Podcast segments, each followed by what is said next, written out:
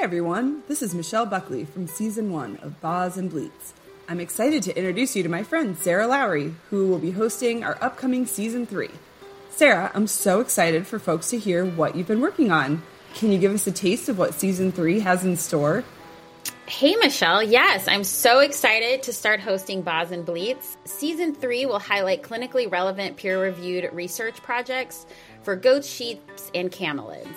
Um, I'll be interviewing lots of super smart, awesome people. Um, for example, doctors Meredith Jones, Joe Smith, Andrea Mangini, Robert Van Son, and others. And we'll be covering topics like preventing pregnancy toxemia, carpal hyperextension in Nigerian dwarfs, urinary stones in small ruminants, colostrum evaluation, and pain control strategies, just as a few examples. So, Sarah, can you tell our lovely listeners what groups you think are going to benefit from tuning in this season?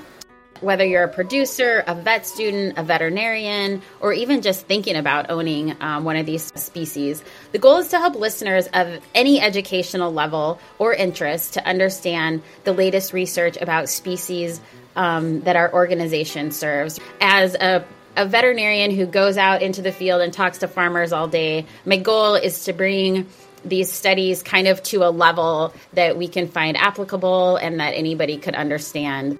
So make sure you subscribe to Baas and Bleats in your feed of your favorite podcast app and activate your notifications to get the updates when I do release the episodes. Well, thanks so much for all the hard work that you've done on this season, Sarah. I really think that our listeners are going to enjoy the guests that you have lined up, and I hope that they let all their friends know about this exciting new season that we've got coming up yeah, I've really enjoyed um, getting back to reading papers and looking at the research and talking to the, the guests, and I'm super excited um, to share it with the world. We look forward to connecting with you in the new year.